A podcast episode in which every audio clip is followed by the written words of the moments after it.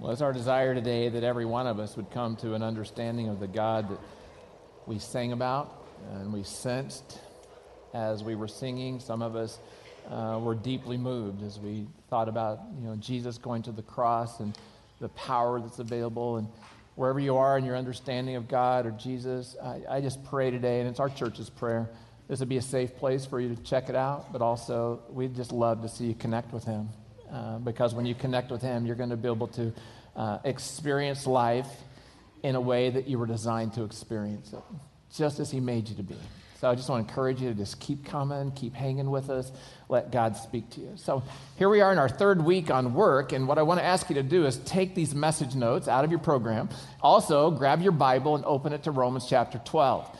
And uh, I'm going to camp out quite a while in Romans chapter 12 today. All the verses we'll use will be right here. Uh, if you want to just grab a Bible each week when you come in, they're on both sides of the door. Just grab it. You can use it while you're here, put it back when you leave. If you don't own a Bible, I want you to grab one and take it today. This is our gift to you.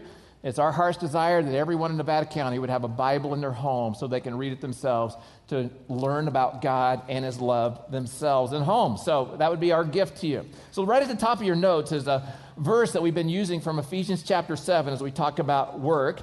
And it says this it says, Work with enthusiasm as though you were working for the Lord rather than for people. Remember that the Lord will reward each one of us for the good that we do.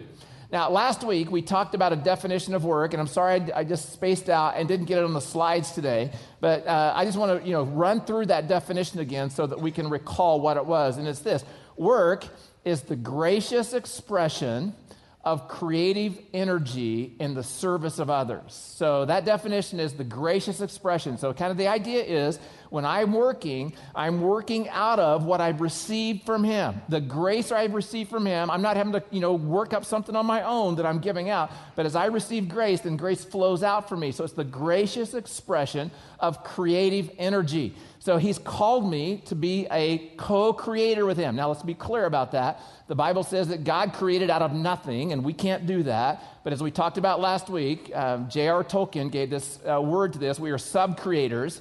And as sub creators, we take something and we make it into something new. So we take something that doesn't exist before, and now we bring it into something new and is in existence. And as sub creators, we do that. So it's a gracious expression of creative energy in the service of others, in giving myself away in some way. And so when you look at that definition, you realize it does, it's not uh, contingent upon place, not where I am, it's not contingent on time. You know, so I, it doesn't matter where I am in life that I can still engage in this process of work, whether I'm in high school, I'm just trying to figure it out. I'm in college, I'm looking at my career, where do I want to go? And I still have things that jobs that I do, whether I'm just starting out, I'm a young couple, just gotten married, and I'm trying to figure out our career or place, whether I want to start a business. Uh, and I'm moving into, you know, then now moving to middle age, and I'm trying to think about, you know, will I ever get to retire? And I look at that, and then now into retirement we talked about last week, we can redefine retirement based upon this definition. And retirement is just a new phase, a new opportunity where I can now go out and with God's gracious expression and creative energy, I can look for new ways to serve others. I'm not just put on a shelf now for the rest of my life, but I have purpose and meaning as I do that. So I just love that definition. Now, when God made mankind, He put Adam and Eve in the Garden of Eden and I loved how somebody after last week they told me, said, Ron, it's like this. When God put Adam and Eve in the garden, he gave them a job to do, and that was called work. After the fall, it became labor, okay? So it became hard work after the fall. So I just love that idea. But first of all, he gave us a job to do. God says work is good. God is a creator. He's a worker. He is, as we said last week, he's God with dirt under his fingernails, and he's a worker, and he's called us as his creation to work as well, so we can embrace work as a good thing. Now, if you ask a person on the street, say, Why do you work? You're going to get answers like this I work to provide for my family. I work to pay bills. You know, I owe, I owe, so off to work I go. So that kind of thing. I work to pay for my bills. I work to get ahead. I work to make a name for myself. I work for recognition. I work for the benefits. I work for status. I work to retire. Some say I just work out of boredom. There's all kinds of reasons that people work. And I'm not saying any of those are bad, but what I want to look at today, and we're looking at in the series, is that when you decide to work for God, as it said in Ephesians chapter 6 just a moment ago, work for God, work as if you're working for God instead of men, then what you can do is you're going to see that work is a whole lot easier to do when I'm doing it from that perspective than if I'm doing it from what I get out of it. Now, many of you are going to remember the movie Chariots of Fire. Did you guys, how many of you saw Chariots of Fire? Raise your hand. That's an older movie. Uh, I know that maybe some of the younger generations is kind of like, oh, I go watch those oldies with mom and dad somewhere. But as an oldie. But in that movie, Chariots of Fire, there's a couple of phrases that were mentioned uh, that I want to just draw attention to today to help us see two ways to look at work. And the first one is by Harold Abrams. Harold Abrams was 24. He was going to run the 100 yard dash. And here's what he says at the end of kind of a little spiel in the movie. He says this He says, I have 10 seconds to justify my existence. Right? 10 seconds, 100 yard dash, 10 seconds to justify his existence. Can you imagine the pressure of that to justify why he's here, the worth and the value he has? And some people look at work that way. I have this amount of time, I have this day, this project, this problem, and I'm working simply to justify my existence. What a terrible way to work. What a terrible way to face life. Harold, I mean, um, Eric Liddell, on the other hand, he said this about his work. He's talking about the fact that he feels he's already been called to China as a missionary. And then he's talking to his sister and he said this, but you know what? God also made me fast. And I feel his run. And when I run, I feel his pleasure. There's the reason to work. When I do what God's called me to do, I feel his smile on me. I feel his pleasure at what I'm getting to do. Now, I'm just going to kind of get time out here and talk a little bit about the whole idea of what it means to please God.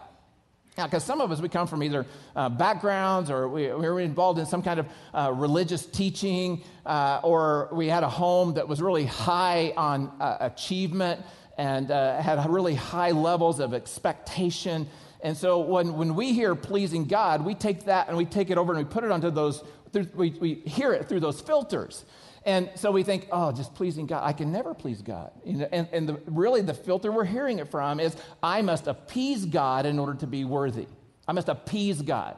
But God doesn't say, you know, that's all before Jesus Christ, appeasing God. After Jesus Christ, it's pleasing God. I please Him. And so I'm working to hear, not to appease Him. Some of you think that's it, to appease Him, that if I do enough, He'll accept me. If I, you know, if I do, go over here, this, count it all up, make a list, all these things, I'm going to appease God. But what God says, I want you to please me. And that means to work for me in such a way that as I look at you, I have a smile on my face and it brings me pleasure. So he's called us to please him, call us to do that in life. So what we're going to look today is the difference between working for existence and then the working to please him in life. Because work is a good thing. So we already, you know, established that. It's a good thing. And here's the deal. God wants to use our work, and some of us, we're just not going to like this, just honest. He wants us to use our work to help us to grow to help us to grow. Now, here's what I've learned, okay? I'm, I'm just, this is what I've learned, okay? You guys may be way smarter than me and it may be way different for you, but here's what, I, what I've learned about life. If I'm going to grow, it's going to require pain. Oh, I hate that. Don't we hate it? Because, well, we want the easy road. We want the easy way to go through life. But if I'm going to grow, it's going to require pain. Here's the deal God is more concerned with your character than he is with your career. So he's going to help you grow your character in work, and that may affect your career in some way, but he's not as concerned about your career as he is concerned about your creator. So, how does God, what does God want us to grow to look like? Well, look at Romans 8. Romans 8 says this God knew his people in advance, and he chose them to become like his son. Would you underline that? Become like his son. The longer I get to do what I do, the longer I am a son of the Most High God, the more I realize that I'm not like his son. I don't know. I, and I get really frustrated at that sometimes. You know, I think I'm a pastor. You know, I should have this down. You know, I shouldn't, be struggling with this. But the more I'm doing what I do, the more I realize, the more people I talk to, the closer they get to God, the more they realize how far they have to be like Jesus. And so, what God does is He allows circumstances into our lives to chisel off, and it's not easy, chisel off what is on us now that doesn't look like Jesus so that over time we look more and more like Him. Now, as I did my work for today, I came across a quote by Dallas Willard, and Dallas Willard, who died just this year, is like one of the, uh, in, in, our current age, uh, one of the uh, prime spokesman for spiritual formation, helping the church understand about spiritual formation. His awesome book uh, that again, what's the name of the book? Here we go. it's awesome. The Divine Conspiracy, uh, in chapter eight, talks about this. But here's a quote. Here it is: The primary place where spiritual formation happens is in our relationships and our work. God uses our work and the relationships we have there to spiritually form us. So, what he's saying is this He's saying if we restrict our spiritual formation process to what we do for, say, an hour and a half every Sunday, and just say we are in a community group too, so we do an hour and a half in a community group. And we might have like, you know, 15 minute devotion every day. But if we limit the work he wants to do to us to spiritual things, then we're missing out on what he wants to do in our lives for the other eight hours of every day. he wants to be engaged and he wants to help work changes. Kind of says this. He goes on to say this one who does not know this way, and he called it job discipleship, job discipleship, cannot imagine what release and help and joy there is in it. So when I let my job change me, I'm going to realize how much value there is and how much joy I can have. So that's our premise, okay? That's where we're going today. We're going to look at this. The primary place that he says that spiritual formation happens is through relationships and work. So here's what I did. And just this week, as uh, my message started morphing and, and coming to understand, I said, if I'm going to grow mostly through relationships and through work, then what I want to talk about today is how to do relationships at work.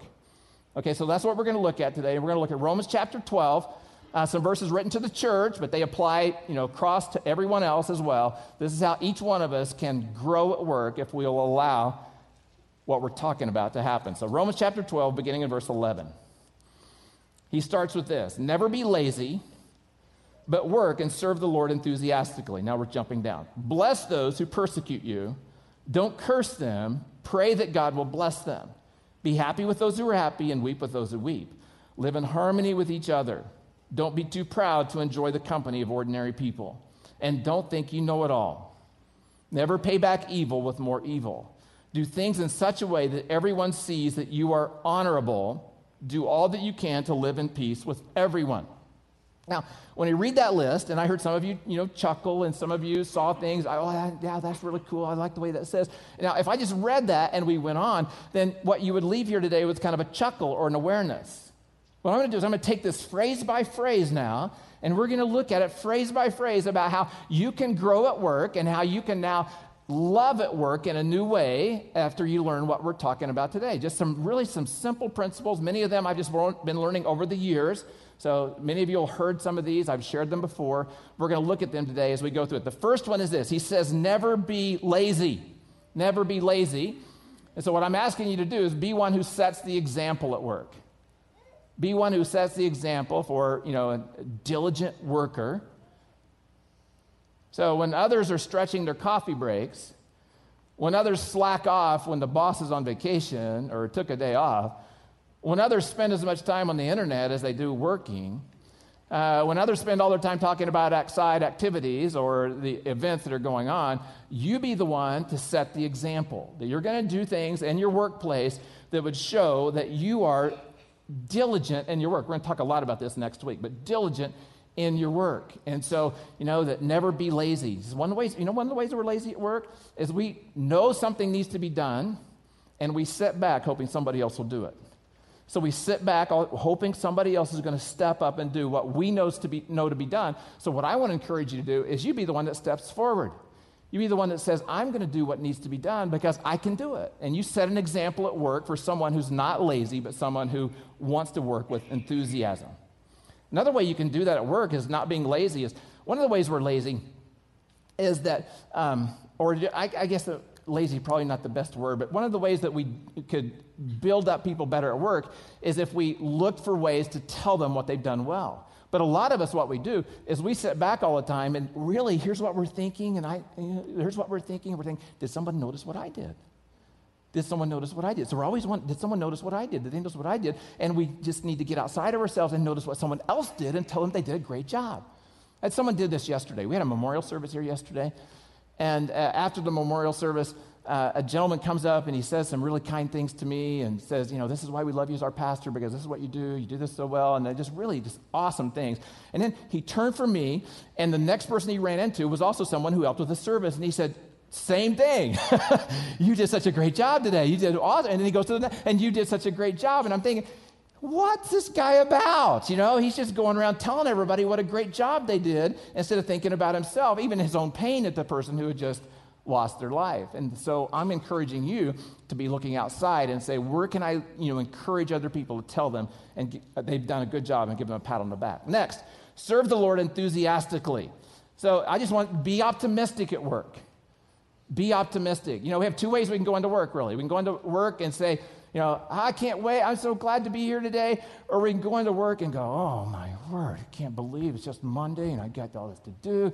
And oh, yes, oh, oh. And everybody around you, you're just sucking all the life out as you walk down the aisle, okay? Because they're just like, oh, man.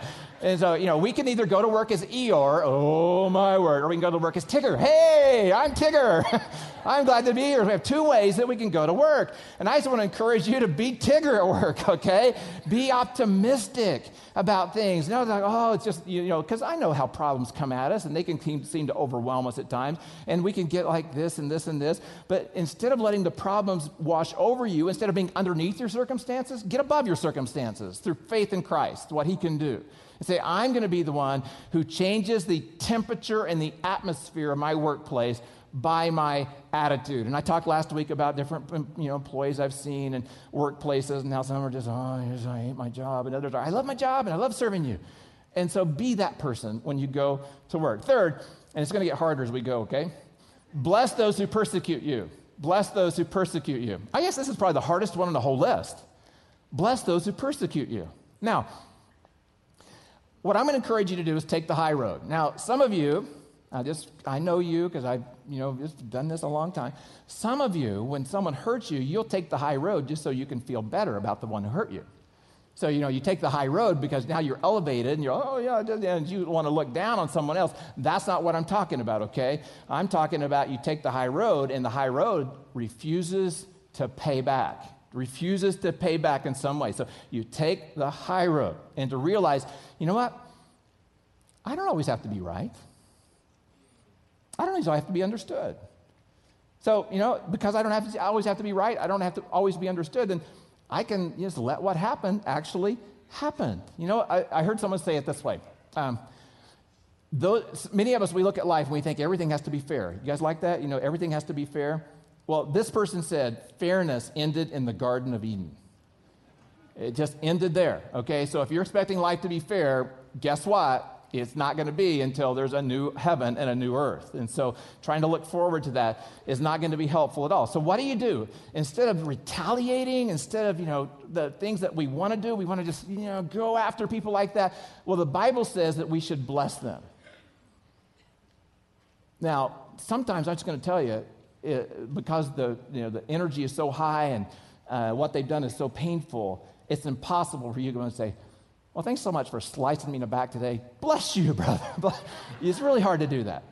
And so, what I would encourage you to do, you have to start with prayer. Because we're going to start a series in prayer in a couple weeks. Prayer changes all things.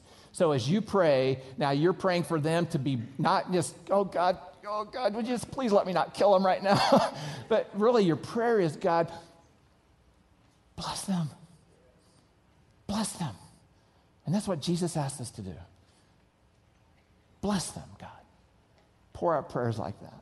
Next, be happy with those who are happy. Now, this is probably the easiest one on the list, right? Be happy with those who are happy. So we all want to be around happy people. So when somebody's happy, we're happy, and we just go around them. So let's just skip this one, okay? Here we go. We are all call, also called to weep with those who weep. And it gets, you know, this is a little bit more complicated and complex here. Weep with those who weep. So, in order to weep with someone who weeps, I have to first be aware. I, I have to be aware that there's a problem going on. And so, be aware that, uh, that, I, that they need some care from someone else. Uh, so, I have to learn to be sensitive to the feelings of those around me. I need to listen to their stories and I need to try to remember them, okay? Remember their stories and remember that they've been talking about a hurt. Remember they've been talking about a child that's not doing well in some way. Remember they've been talking about some marriage struggles or some financial issues or they want to get, you know, they just want to get married and they just can't seem to, you just listen for their struggles, listen for their trials. You know, one of the ways, um, I don't know, my family conditioned us this way. And my family, when something's going wrong, there's always a, so, you know, every time I hear a huh around me, I'm like, somebody needs to be wept with. and so I, you know, it's a signal for me to go talk to them in some way. So if you're listening, then what you can do, and guys, just so, just so, just guys, let me just tell you, okay? I'm not telling you tomorrow, asking you tomorrow to go to work and cry with your buddy, okay? so I'm not asking you to do. So whoo, we're safe there. But I am asking you to be aware and, you know, care in some way. And care just might be a slap in the butt in some way and say, I'm, I, am i am with you. I'm, I know you're going through pain right now and you're not alone. So one way that you're going to weep with those who weep, but you have to be aware to do that. Okay, next is this. I need to live in harmony with each other. Live in harmony with each other. And here, this is a phrase we've used forever at Twin Cities Church uh, give the benefit of the doubt. Uh, and here the whole idea is, is that um, uh, when, when people go through life, most often when you get pinched or you get hurt, that no one did that to you intentionally. I mean, there are maybe one or two evil people in the world. And maybe you have one at work, and they come in every day, and their job is to make your life miserable uh, in some way. But most people aren't like that. Most people walk into work and they're just consumed with their own stuff, their own agenda, their own lack of resources, uh, their, own, you know, their own pain at home, and that's going on. So they're really not out to get you. And so when this happens, when, when you get pinched, the first thing you have to know is this is not at me. This is not personal right now. If you can depersonalize a pain, then you're able to have perspective and see it in a new way. And that's what you have to do is you say, okay, I'm going to give you the benefit of the doubt right now. I'm just going to say, I know that you didn't intend this. I'm sure you didn't intend this. You're a better person than this. And I'm going to give you this benefit as we step forward, knowing that you really, you're probably trying just as I, hard as I am to get through life and not really hurt people, but to actually get ahead and deal with your problems. So I'm going to give you the benefit of the doubt. Next, don't be too proud to enjoy the company of ordinary people. So I just say this be real at work. Don't wear a mask. Be sincere. Uh, just learn to respect everyone, no matter where they fall in the org chart, uh, or uh, you know, like the, the, the organizational structure, uh, or the hierarchy, or the job description. Is that you know we could tend to um, to look at people and say, oh, "That's just the person who's emptying the trash right now." But the boss is the one that's going to give me a raise. So I go to the boss, and you know, and I'm buttering him or her up, and when this person comes around, I don't even know they exist. And so, what he's calling us to do is to see your workplace as we're all equals. We're all equals. Never think of yourself better than anyone else. So, there's no job that's below you, no job that's above you. And you treat people that way, then you're going to create a whole di- different atmosphere. You're going to gain a whole nother level of respect because you respected other people. Next, don't think you know it all. Don't think you know it all. And this is just be teachable. That's pretty clear, even though a lot of us chuckled when that one was read. This is just saying I'm going to be teachable. Um, so basically, you know, the whole idea is this: is I said earlier is that um, is that we don't always have to be right. Um, is that there are lots of ways to do things, folks. And what happens is, is that, you know, we get so far in our thinking sometimes, so far down the road and how we should do something that, I'll just be honest, we, we start thinking this is the only way it can be done. And so when we start thinking it's the only way we can be done, what we're saying is this is the only right way it can be done is my way. Somebody else comes and they've got a whole nother idea. And the first thing we think is, well, it's not the right way because my way is the right way. And what I would encourage you to do, because that's just going to create friction, that's going to create tension. There's got to be a winner and a loser there in that kind of discussion. So, what I would encourage you to do is say, if I'm going to have a win win, what I need to do is I need to be the one, even though I think my way's the right way. I need to be the one to ask questions. So, okay, tell me about your perspective. Tell me what it is you're looking for. Tell me where you're coming from so I can try to understand. And now you're just saying to that person, You be my teacher.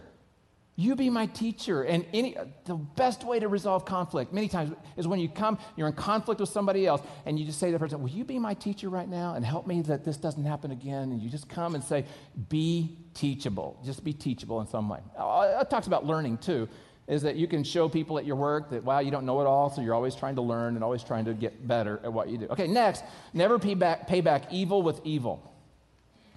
Well, that makes sense, doesn't it? Never pay back evil with evil. Now, I'm going to talk about gossip here because I just, you know, kind of the whole thing is, is that uh, uh, we have these kind of arsenals of weapons that we all have and different ones. Some of us have, you know, a full arsenal. Some have a small arsenal. Some of us have a lot of bullets. Some of us a few bullets. We all have our arsenals uh, of ways that we're going to get even with someone else or we're going to hurt them when they hurt us. And one of the, you know, most damaging weapons we can use, weapon of mass destruction, is gossip. Is gossip. When someone hurts me, and now the way that I'm going to feel better about myself, and we don't even, sometimes we don't even think about this. You know, it's, it's on a subconscious level. The way I'm going to get feel better about myself, or take care of myself, or release some of this energy right now is I need to talk to somebody else. And in the process of talking, what I'm doing is I'm cutting them down, I'm defending myself, I'm talking about maybe it's truth, but it doesn't need to be shared. And I'm talking about, and what it's doing is, is making me feel better about me and someone else feel better worse about themselves. So what i would just say is we want to be a never gossip church. We want to be a never gossip workplace. That that's not your maybe other people gossip at your work but you don't have to be the one who gossips at your work. And so by the way if you're anybody's coming to journey 101 today i'll talk a little bit more about why we try not to gossip at church. Okay next is this. Do things in such a way that people see you are honorable. And what i said here is be diligent now, next Sunday, this is my entire message, okay? The entire message. So, you know, I just included it because it was in the list, but I'm not going to cover it. I'm going to come back to this next week and we'll cover the entire section on being diligent. Then he says this do all that you can to live at peace with everyone. And the way I said this is that, hey, we need to put trust in the gap. This is a phrase we use at our staff in our office. Uh, it came from a teaching we watched one time by Andy Stanley when he was talking about organizational health and church health and put, church, put trust in the gap. So the premise is this, is that employee A, employee B, employee B says, this is what I'm going to do. This is what I'm going to accomplish. And so the employee B sets out to accomplish what he or she said they were going to do. Employee A is waiting and waiting for you to accomplish that before employee A can go on with his or her work or get, make things happen. Employee B gets so far and then something happens and doesn't go any further. Either they, got distracted, they got something changed, uh, missed some work because of you know the life circumstance. Uh, it was more than they could actually do, and they were promising more than they could do. And then employee A sitting there saying, I expected you to reach me. Okay, so what happens is right now there is a gap. You see the gap? You have a choice right now. You can say, when that gap happens, you can say, You made my life terrible. You know, and you did this on purpose. And life is going to stink, and how you're going to help me make up for this. And so you, you, were, you really did this on purpose to me. And you think about that, you can do that. Or you can say, Wow, have I ever met every expectation that I told someone I would try to meet? No. Okay, so do I ever fail? Yes. Do I think this person was evil and did this at me? No. So I don't so you can say what I'm going to put in that gap then is I'm going to put trust in the gap and the trust is saying I know you meant to do it and you couldn't do it and so I'm going to trust that you were going to finish it but it just didn't happen. Now, employee B, the other thing employee B needs to do is they put trust in the gap but they come back and say, I missed what I said I was going to do.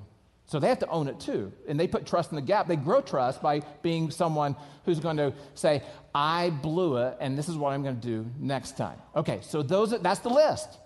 And the reason he gives you this list is he wants you to be a more loving person. The number one characteristic of Jesus Christ is love. And so what Paul is saying is, I want you to bring love. I know, guys, this is hard to hear, isn't it? Bring love into the workplace. And it's going to be soft and touchy feely and all that. And I'm not saying that. You know, not, this is all just practical stuff that you can do no matter what your job is, no matter how high, test, uh, high the testosterone is or low it is, that you can do these things that we've talked about today. And it's how God is going to allow us to grow. And as we grow, we're going to bring love into our work environment and put it there. Now, I got one more thing I want to cover, okay? So, really quickly, and, you know, I just felt like I couldn't let go of this. I thought, well, that's a full message already, Ron. But you know what? I couldn't let go. I already had it on, said we were going to look at this this week. And I just know that for somebody here, this is for you today. The first one was I'm going to be a people builder. And the second one is I'm going to be a perspective changer. I'm going to be a perspective changer. That's what I'm going to. I'm going to be a perspective changer. So the idea is this I am going to face problems at work. I am going to face pain at work. And how do I handle it? What do I do when the problems and the circumstances come that cause me pain or are harmful in me or hurtful for me in some way? The way I face that is going to change the perspective of my entire workplace as people watch me live in pain and handle it with patience and character and grace and resilience as they do that. And so look at this verse from Romans chapter 5. Paul writes this We can rejoice. Would you circle that word rejoice to begin with? Because it's just a, it seems like an oxymoron about what's, what's getting ready to come. We can rejoice too when we run into problems and trials, for we know they help us develop endurance, and endurance develops strength of character, and character strengthens our confident hope of salvation. And this hope will not lead to disappointment. You know, kind of the way we're going to apply this today is our work can be full of pain. Our work can be difficult, but we don't have to have the Eeyore perspective that everything is bad because something is bad. And we can have a different perspective and say, because God, do you really trust God? Because God has allowed this to be filtered to me through his fingers of grace, then I can, with his grace, walk through this. I can be strong in this as he does it. Now, I want to encourage you with this. We're going to watch a story. Uh, this story is by George Zaloom. And he had a difficult circumstance come. Many of you know about this circumstance. It's called the Great Recession and how it changed his life. And what I love about his story is, is it's all about work, all about his job, all about purpose, why God put him here, and then how God was able to give him joy even through his difficult circumstances. Let's watch his story.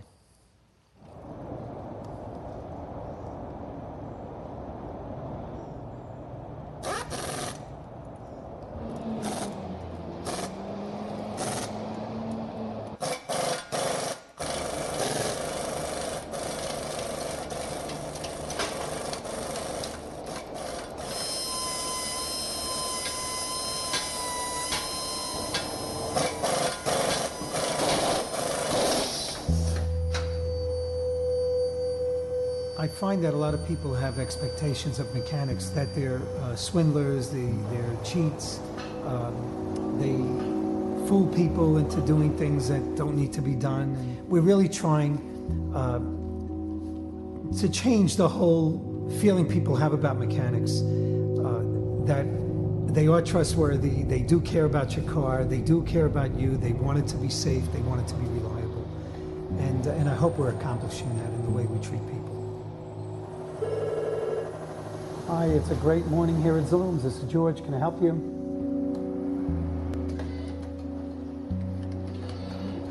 When I became a Christian, I went into the pizza business and then um, into real estate. And while I was in real estate, I was doing deals all over the world. But then uh, everything fell apart and we lost everything. And um, the only thing I had left was a quilt, uh, a automotive business that I had started, and I took over the business.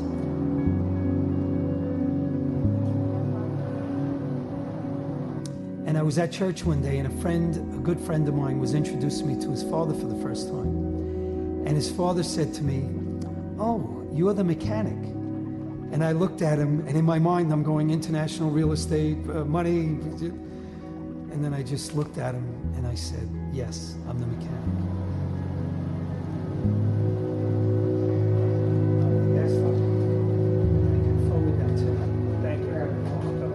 I started realizing this is where God has me right now. If something changed, something will change, but um, I've got to change my attitude. There's a purpose in being here. And as that purpose became more clear on uh, uh, reaching people, talking to people, realizing that there was no separation, what I did at work and what I did at church were the same thing.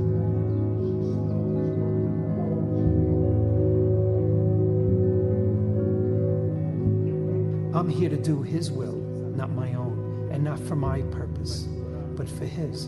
Um, so I really started liking it. Oh, my pleasure. Thank you. Have a great day. Keys are in it, stickers on. You're all set to drive. Okay. God bless. There has to be joy in this. God promised joy. He didn't just promise it at home and at church.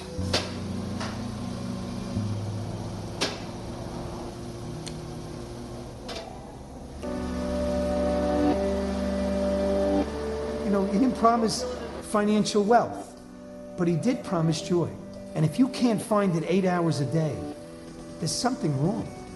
And it may just be that you don't know to call on him. I need more than this. Lord, give me, give me joy.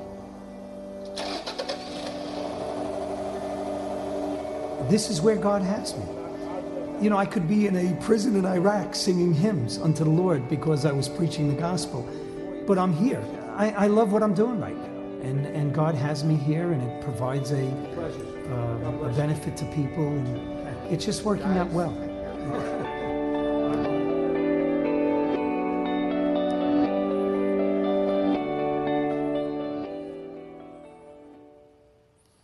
Wow, right?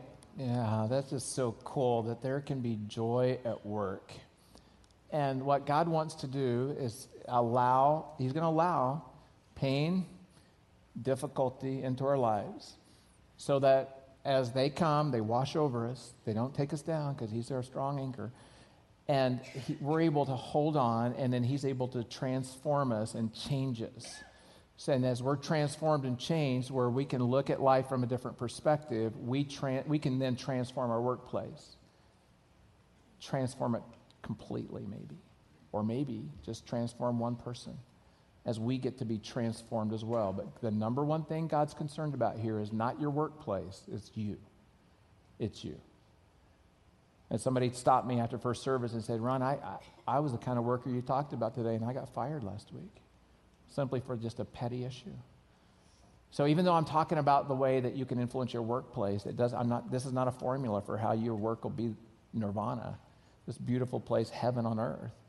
This is saying this is what God's going to do to you, and then He's going to take that next step and He's going to use it as part of His process in helping you become like His Son. In fact, look at what uh, James writes. He just kind of helps us to sum it all up. He says this When troubles come your way, consider it an opportunity for great joy. For you know that when your faith is tested, your endurance has a chance to grow. So let it grow. For when your endurance is fully developed, you will be perfect and complete, needing nothing. So it's just possible that the most important thing you bring to your work is not your skill set, not your knowledge, not your abilities but it's who you're becoming. Makes me the most important thing. And then I'll just add another thing. Maybe the most important thing you bring home is not your paycheck, but it's what God is doing in you so you can be more loving everywhere you go. Let's pray together. Ask God to do this in us. Father, I thank you for our church and I thank you for these people. And I just know that um, I have people in the room that have all kinds of situations I can't even imagine, but you know them. You're personal.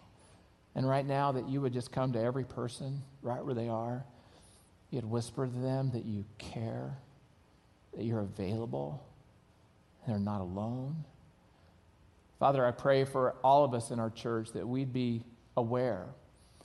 We know people who are struggling, especially in this work issue struggling in other areas of life, and that we'd be aware, God, and we'd look for ways that we can encourage and care and weep with those who weep. Father, I pray that you would give us strength now that, wow, what a list, and whew, it can feel overwhelming. So, God, just show each person the one thing they can do different, maybe today or tomorrow when they go to work.